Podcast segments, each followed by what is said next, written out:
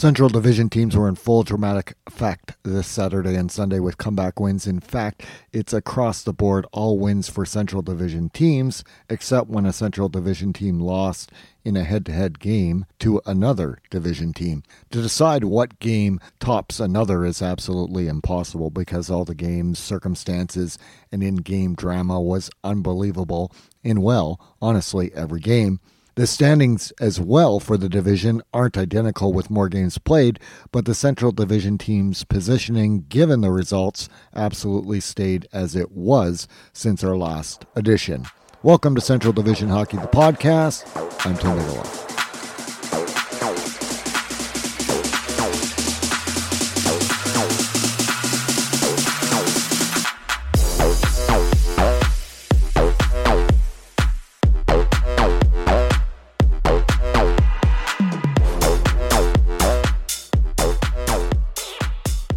Team podcast order isn't great for the one Nashville versus eight Arizona division game Saturday, the only division head-to-head game coming up between three spot Colorado in first, Nashville Tuesday. Of course, those rankings based on their points currently in the Central Division standings. Last edition, I had put Nashville first, as they are in points, off the top, with point percentage division top team Colorado second, with Nashville tied with the second best point percentage with Minnesota, while remaining first in actual points. I kept those teams with the key matchup, Colorado and Nashville tomorrow, as where we would begin this podcast. Nashville avoids the trap game with a Nashville four two road win in Arizona Saturday, even as team-leading goal scorer Philip Forsberg is a late scratch due to COVID. It takes fifty-six seconds, and Nashville defenseman Matthias Ekholm joining the rush and driving the net to open the scoring. With Forsberg out, Yakov Trenin and Tanner Jonot play on different lines. They both score late in the first. A beauty Arizona goal off an offensive face-off draw, where Clayton Keller takes it after the draw, drives the net, and shells it past Nashville goalie Juuse Saros early in the third, cuts the lead. A key Nashville power play goal by Roman Josi restores the three-goal Nashville lead. The controversy goal, Arizona's Riley Nash in his first game after being picked up off of waivers by Arizona. He high-sticks the puck to the net front where Lawson Crouse redirects it for a goal. What happened is the goal review in Toronto isn't for the high-stick prior, but just to make sure that it's a good goal otherwise. And following the time that takes, in the commotion following the goal that the N H L took to review it, Nashville didn't get the opportunity to challenge the high stick prior to it that would have absolutely disallowed it. That's a high stick. Nashville up four to two with over nine minutes still to play. Nashville coach John Hynes obviously is livid that he can't challenge the goal, as he should be allowed to, and delays sending his players out for the face-off draw, and Nashville gets dinged with an additional delay of game penalty for his actions. Nashville does get a big kill and still go on to win the game, but given how a controversial goal by Arizona and a lost challenge led to a power play goal for Arizona that helped them win over Chicago in their previous game, well, can't say I was very impressed by the officiating in this one. And yes, Nashville kill off the power play for Arizona and go on to win, but think of Nashville goalie Saros' stats on allowing one goal against or two goals against, how that's affected. He lost the most for the year-end award Vezina or Hart Trophy consideration when those numbers aren't as good as they should be compared against other top-end goalies, for example, in his goals against average and his save percentage stats. Arizona outshot Nashville forty twenty-nine, and really Saros only allowed one goal, not two, while facing more shots on goal, heavy workload, quantity-wise, but not quality, to be fair. It also was the lone Central Division game that didn't have a team come from behind to win, yet the team trying to make the playoffs did win, and the team trying to finish last in the league, let alone the division, lost. So divisionally, that's what everyone wanted results-wise, right? Nashville, thirty-six games played, twenty-three eleven two record, forty-eight points, first in the Central, a six sixty-seven point percentage streak, winners of four, goal differential plus seventeen. Nashville returns home to prepare for the key matchup with Colorado, and even under the five-day quarantine shortened rules, It means they play still without Forsberg. Spoiler alert, Colorado has confirmed a comparatively as key forward won't play for the same reason now as well. Nashville going three oh and oh on the road trip when I thought they could go one one and one, having to play in Vegas and L A, where Nashville won both games, shows they continue to win above expectation. Colorado, a five four home overtime win to Toronto Saturday. While Toronto got up three goals early, I was thinking as Colorado's Nazem Kadri leads the Colorado team in points, the goal-to-assist night by Alex Kerfoot was strange, as he is the player Toronto still has when Kerfoot and Barry, after one year signed and now playing in Edmonton, Barry is, went to Toronto in return for Kadri, and Kerfoot's twenty-four points in thirty-three games played isn't near Kadri's forty-four points in twenty-eight games played. Also, Kerfoot playing up the lineup with Matthews versus his old team with Mitch Marner out probably was helpful, but it just reminded me of that trade a whole heck of a lot. The late first period goal by Nathan McKinnon was important. Likewise, the team split goals in the second. Cale Makars' goal, his fifteenth, leading N H L defenseman this season, keeps Colorado within two, down four to two going into the third. Colorado's goals by Landeskog, part of a nineteen five shot on goal onslaught in the final frame on Toronto and goalie Jack Campbell. The dirty below the goal line back pass by Mikko Rantanen to set up J T Compher for the game tying goal is just another night of Colorado's elite players being at their best and at home. Also, if not for Toronto goalie Campbell, Colorado wins this game in regulation. Colorado outshot Toronto every period and forty-nine twenty-seven over the whole game. Colorado pulled goalie Darcy Kemper after the first three goals, five saves, and Pavel Francouz in relief allowed one goal against with eighteen saves to steady the Colorado comeback on the back end. Devin Taves with the overtime game-winning goal to win it. Colorado, thirty-one games played, twenty-one eight and two, forty-four points, third in the Central, seven ten point percentage, which is the best in the conference. Streak, winners of four, goal differential plus thirty-four. Colorado extended the team's home win streak to eleven games, so least expected comeback win given how good Colorado is at home to me, but it was against playoff-bound East team Toronto, and why Toronto picking up a point or not, well, affects the Western Conference in no way as it is. Just nice to see Toronto lose to the Central Division again. Minnesota is the lone West Conference in playoff position team Colorado faces at home through the rest of the month of January, so that home win streak likely continues. Colorado's next road game in Nashville comes after playing at home to Seattle tonight. Colorado isn't anywhere as dominant on the road as at home, but even if Nashville were to win that game, it's looking likely as the lone game Colorado loses all of January. Minnesota winning in Colorado or Boston winning in Colorado near month's end even fall into upset territory category given how well Colorado plays at home. Monday, Captain Gabriel Landeskog was put on the COVID list, so he will miss the next Colorado games, including the important road one in Nashville. Colorado starts goalie Francouz at home versus Seattle, making Colorado goalie Kemper likely to play in Nashville with the back-to-back games for Colorado. That's the other reason Nashville has an opportunity to beat a Colorado team on the road and having to play on back-to-back nights.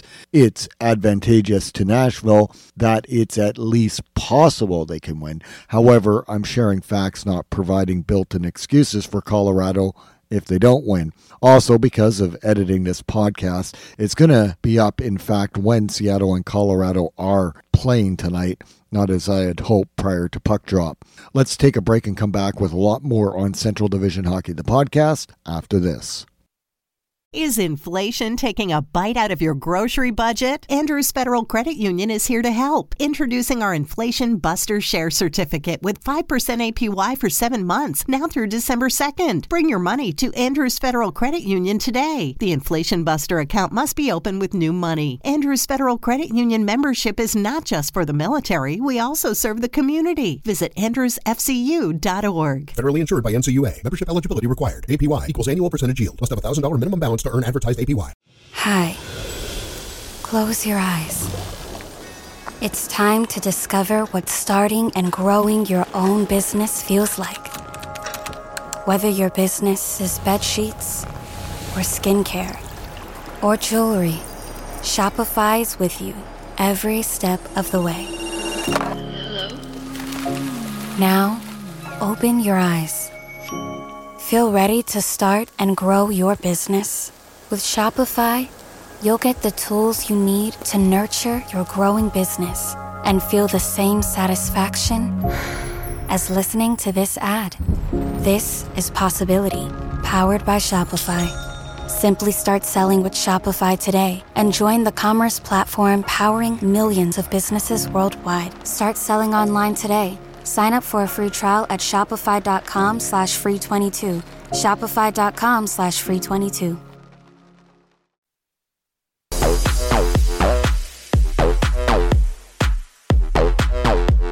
Welcome back. Using point percentage, Minnesota is ahead of Saint Louis, but in actual points, Saint Louis is ahead of Minnesota, who had a three two home shootout win over Washington Saturday. Given the key list of players at every position Minnesota had out of the lineup, Minnesota's comeback win deserves to go first.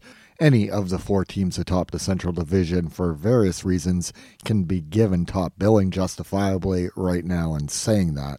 An even played scoreless first, Washington takes over in the second, going up two, while Minnesota gets into penalty trouble, or specifically Kevin Fiala on three consecutive minors does. And given he is a forward that kills penalties, that's a bad combo to be sure. Washington gets a power play goal on only one of them.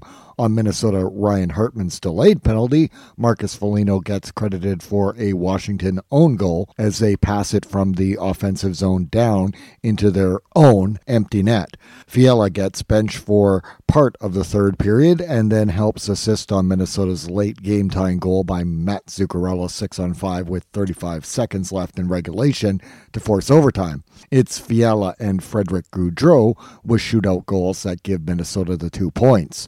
And for all the talk of the shutout streak by Washington rookie goalie Zach Fucale, Minnesota goalie Kaapo Kähkönen in his second game after Cam Talbot's injury in the Winter Classic makes twenty-nine saves, two goals against, four consecutive wins. Fucale had a shutout in his first N H L game. He, and I didn't mention him specifically, played the third after Washington pulled Ilya Samsonov the night prior versus Saint Louis after three goals and the buzzer beater to end the second period. Saint Louis scored in the third. It was a shorthanded empty net goal, while you guessed it, Fucale, seven for seven saves, was on the bench.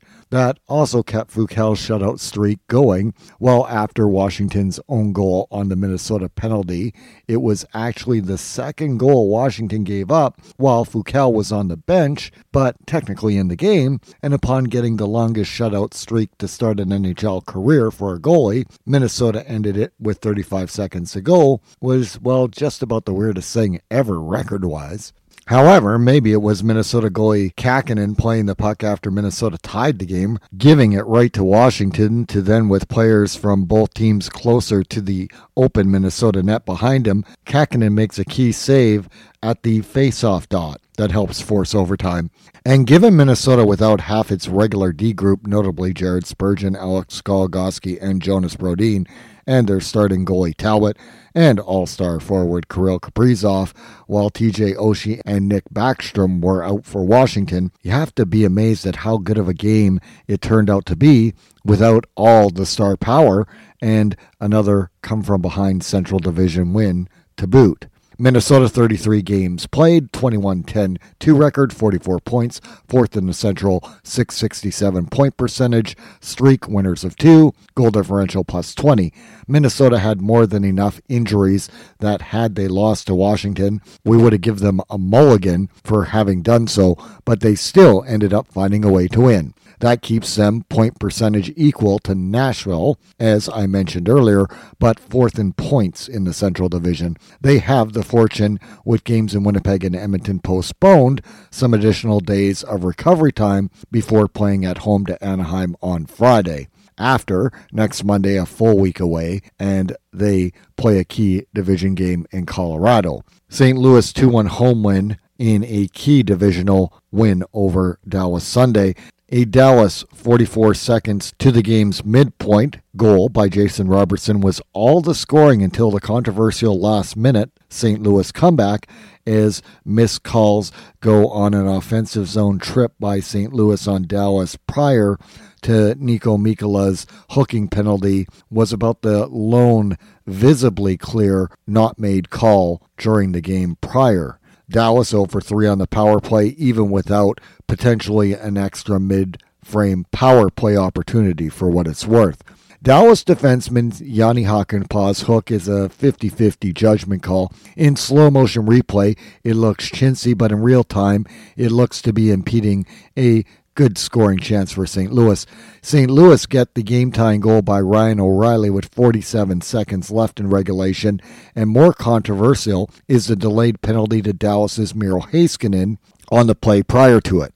According to Sportsnet Elliot Friedman on thirty-two Thoughts, Dallas felt Heiskanen was held and he went down going into the corner prior to then ending up sloshing Saint Louis's Jordan Kyrou in retaliation after. Kyrou's stick breaks, but not before he plays the puck to the slot and then, realizing his stick is broken, drops it. You can't play using a broken stick. I don't fault you if there is a lot going on to keep track of all this.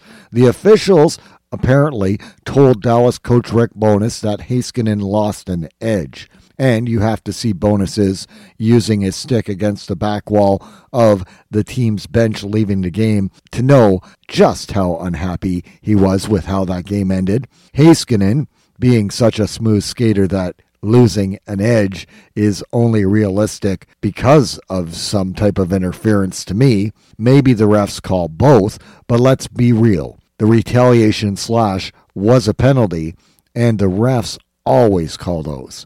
Therefore, Heiskanen's penalty is a penalty. That's not disputable. But I think the argument of blowing the play down because Kyrou uses a broken stick, even though Dallas didn't have possession, would have been the right call. That's what, as a Dallas fan, would be a reasonable, fair outcome. It doesn't take away the penalty call. But that also didn't happen. The play continued, and Saint Louis scores. So it's a one one game with Saint Louis on an additional power play, instead of, if they blow the play down, a minute left, one nothing Dallas lead, with Saint Louis on a five on three power play. Maybe Saint Louis still scores twice. Maybe once. Maybe not at all. Who really knows? Saint Louis does stay on the power play with the game tied for Kyrou to get the power play game-winning goal with twenty-nine seconds to go, two power play goals in eighteen seconds to complete the unfathomable comeback, going two for five on the power play. Saint Louis's last-minute power play goals, the only difference between the teams, as one goal against, twenty-six saves. Saint Louis goalie Jordan Binnington was outstanding, and Dallas goalie Braden Holtby's last-minute two goals against, twenty-nine save performance was a near match in the Dallas loss. Saint Louis, thirty-six games played, twenty-one ten five record, forty-seven points, second in the Central, six fifty-three point percentage. Streak, winners of two, goal differential plus twenty-eight. Saint Louis gets the big two points while giving division rival Dallas no points to keep pace with the teams at the division's top, and second in points Saint Louis is, but with the fourth best point percentage of that group of four.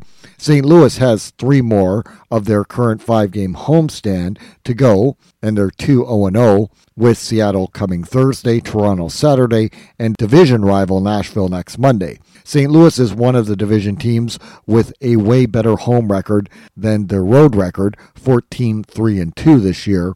The team was without team-leading point and goal-getter Vladimir Tarasenko, depth defenseman rookie Scott Perunovich, and Jake Wallman, who are all on the COVID list. That has forward Braden Shen and defenseman Colton Parayko added to it on Monday today, as more very key players will miss time. Dallas, two one road loss in Saint Louis Sunday, would have, if they had held on to win, moved them ahead of Winnipeg in points in the Central Division while still having a game in hand on Winnipeg. The last-minute collapse also was on the road, the area record-wise. Dallas, to have any chance of making the playoffs, absolutely needs to improve. The day prior, at home, Dallas put together a three two home come-from-behind win over Pittsburgh Saturday, who were on a ten-game winning streak. A pair of Pittsburgh first-period goals giving Pittsburgh the lead as they had an excellent start to the game.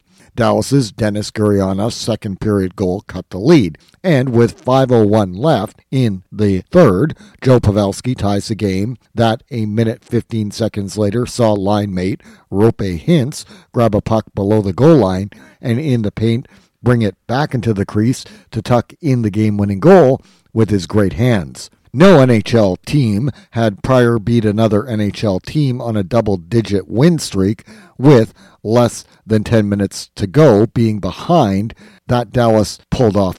Dallas goalie Jake Ottinger was stellar after allowing the two goals against, making twenty-seven saves to pick up the win.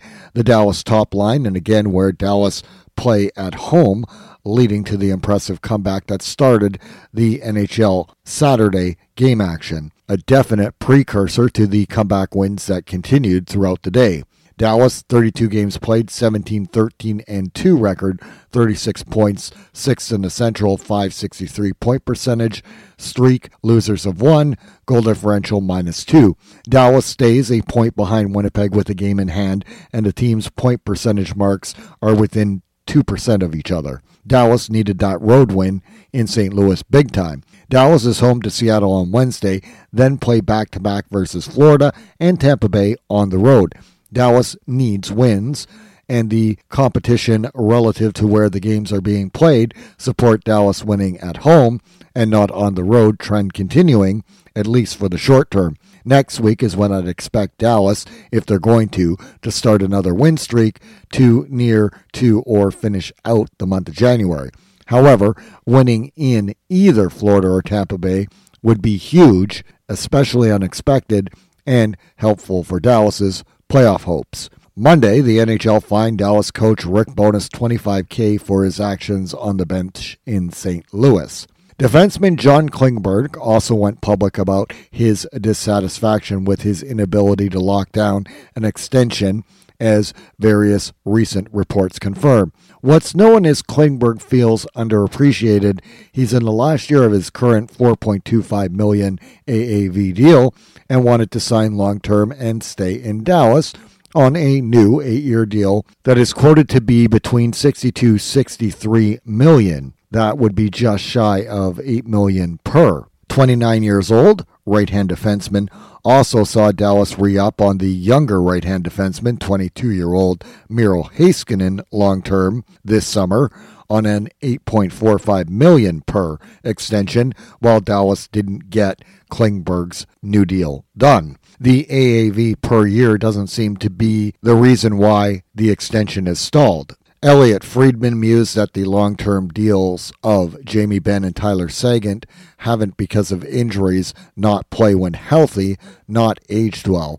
Although the even older free agent signing of Joe Pavelski has been a good deal in fairness, as a counter-argument, Dallas doesn't have the cap space now to add three to four million dollars per for Klingberg under the team's cap this year. But again, we're talking next year.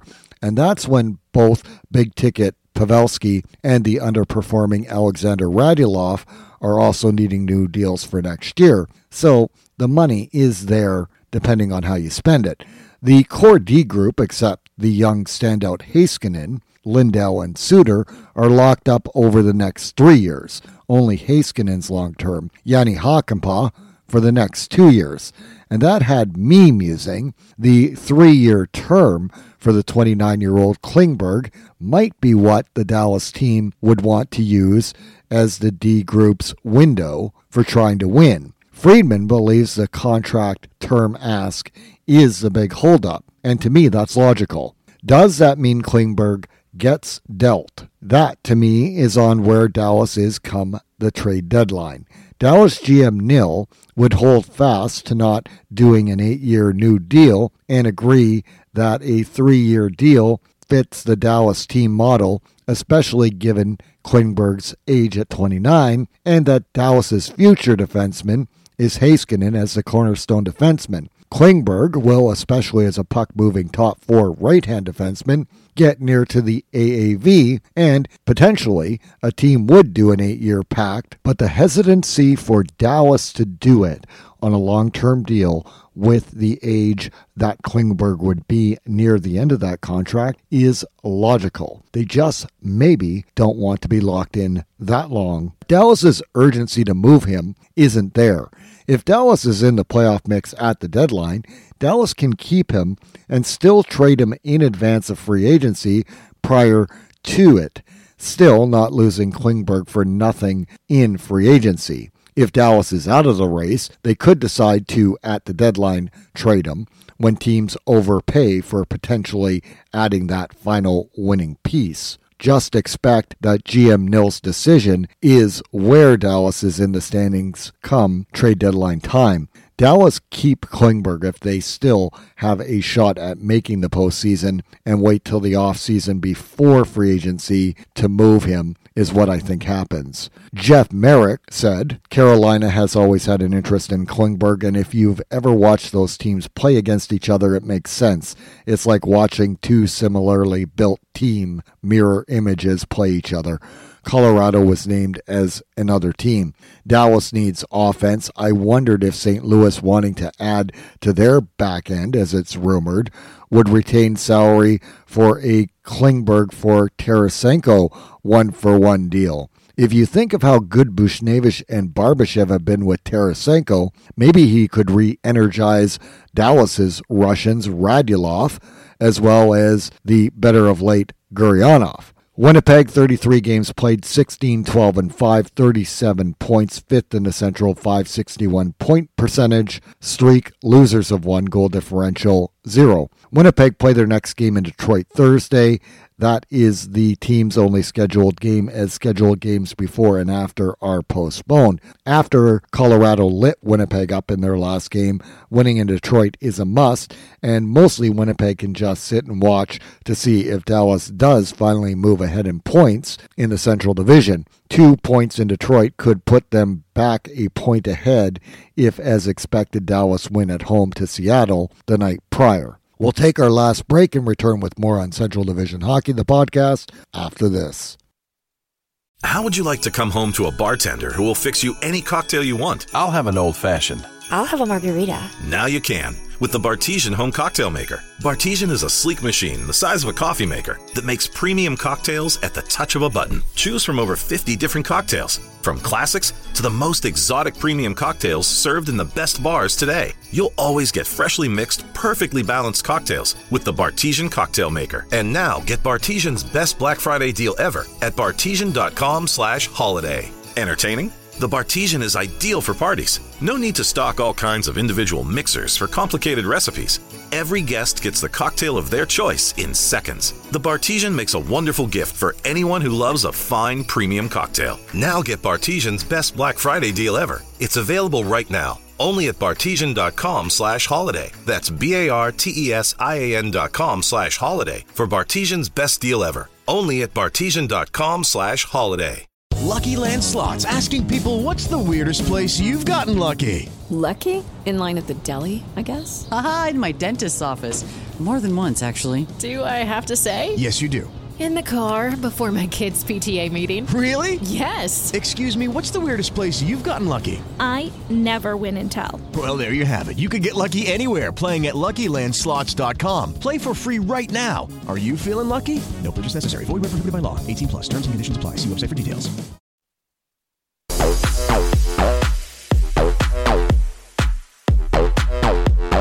Welcome back. Looking at the third-tier division, pair of teams currently we know won't make this year's playoffs. Vegas put together a welcome back tribute video before the puck drop for Chicago goalie Marc-Andre Fleury in his return to Vegas since his off-season trade to Chicago. Definitely watch it if you haven't already. Chicago takes a two one road comeback win in Vegas Saturday. Vegas does get the game's first goal. However, with one goal against and thirty saves, it was Fleury's night as he denied Vegas's ten-shot-on-goal advantage over Chicago in the game, coming up big throughout the contest. It's unlikely second-period goal scorers. Interestingly, after saying Jujar Kara isn't a guy last podcast to expect depth bottom six scoring from on Chicago, he puts away a nice two-on-one keep to tie the game, and likewise a delayed point shot by Riley Stillman for his first goal of the year ends up as the game-winning goal for Chicago. I had suggested the possibility of Dylan Strome as a good center option between Alex DeBrincat and Patrick Kane before the regular season started, and we finally saw that as a line trio. Chicago needs to do that more. The other thing from that time I remember was suggesting Jonathan Taves with Kirby Dach on the wing, right wing, and I suppose Dominic Kubalik on the left wing as the team's second line. I still think that line combo should be put together, even though Dach and Taves can play center, and seemingly that's what Chicago wants to do. Chicago needs offense, and it would help pairing Dach and Taves together. And seeing, as I was saying, Carl won't likely score, had him end up on the score sheet, I would like to name in this edition how for all the opportunity up the lineup center Henrik Borgstrom's two goals so far isn't good enough in twenty-two games played for the twenty-four-year-old, and he should never be playing more than third-line time on ice.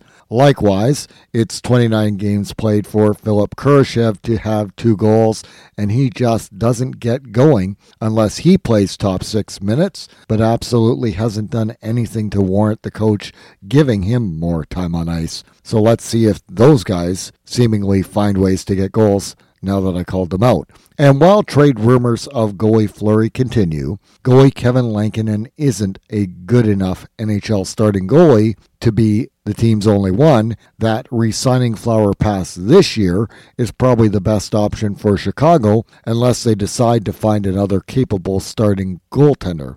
Chicago probably trades Fleury because it's clear they haven't any plan for going forward, as other recent trade moves confirm. If they can get a first-rounder for him, that is a great asset. But Chicago really needs to find an N H L goalie that Fleury is providing when they do trade him, or actually go in on a full rebuild altogether when they trade Fleury. Chicago, thirty-five games played, eleven eighteen five record, twenty-seven points, seventh in the Central, three ninety-seven point percentage, streak, winners of one, goal differential, minus thirty-seven.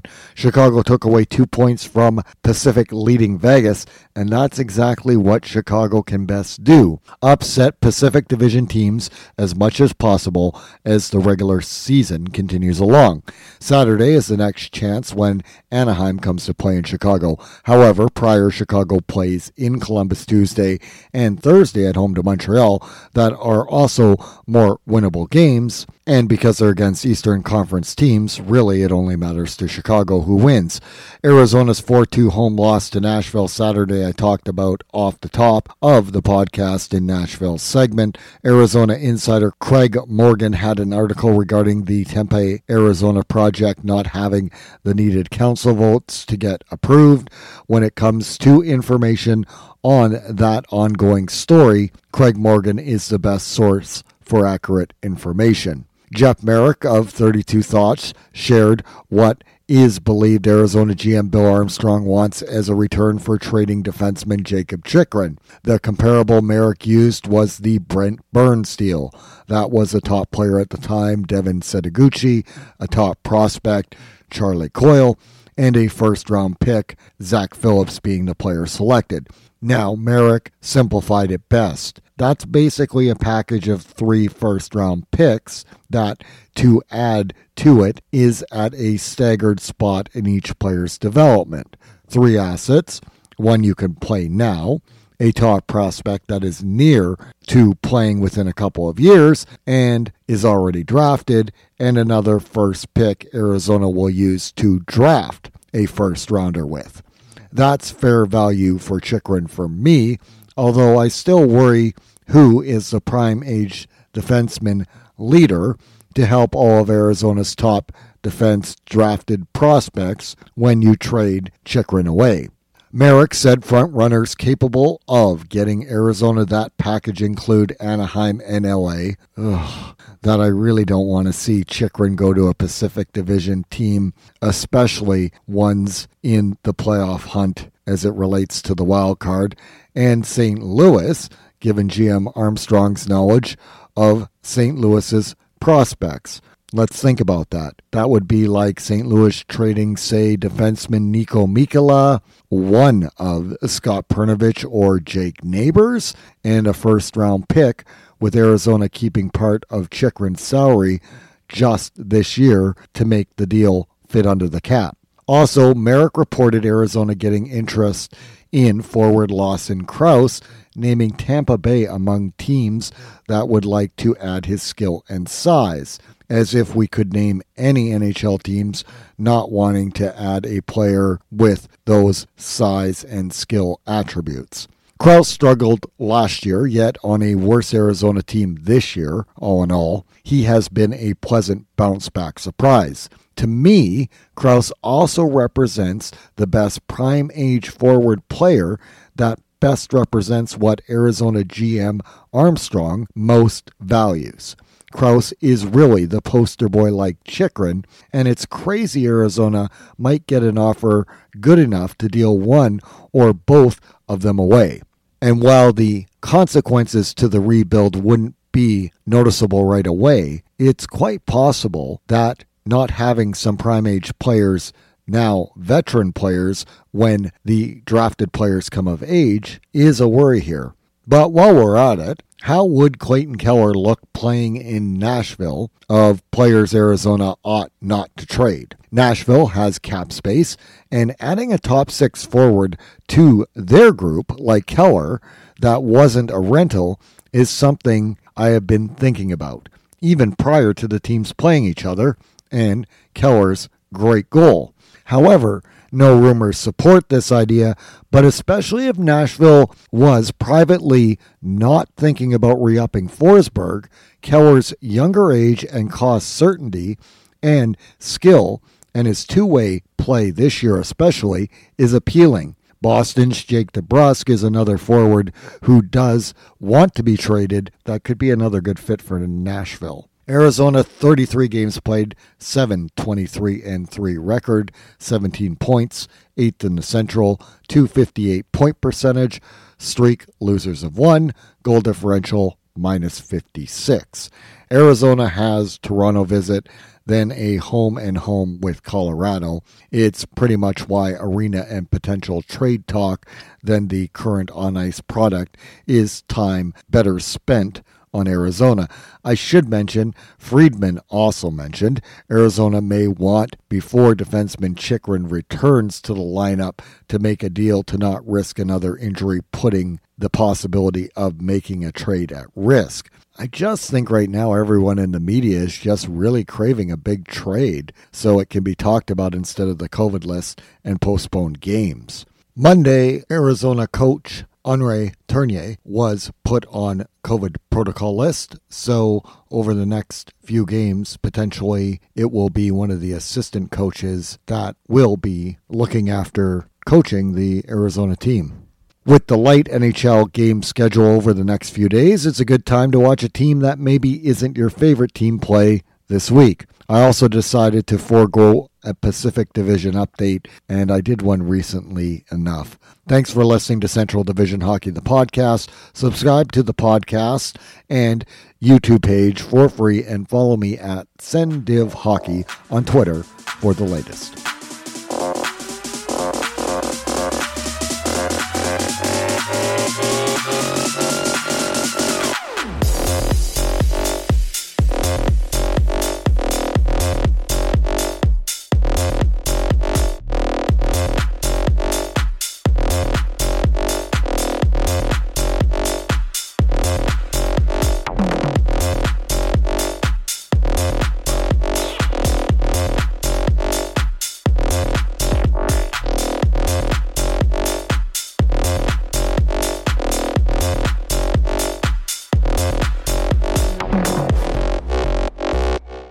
Would you like to come home to a bartender who will fix you any cocktail you want? I'll have an old-fashioned. I'll have a margarita. Now you can, with the Bartesian Home Cocktail Maker. Bartesian is a sleek machine the size of a coffee maker that makes premium cocktails at the touch of a button. Choose from over fifty different cocktails, from classics to the most exotic premium cocktails served in the best bars today. You'll always get freshly mixed, perfectly balanced cocktails with the Bartesian Cocktail Maker. And now get Bartesian's best Black Friday deal ever at bartesian.com slash holiday. Entertaining? The Bartesian is ideal for parties. No need to stock all kinds of individual mixers for complicated recipes.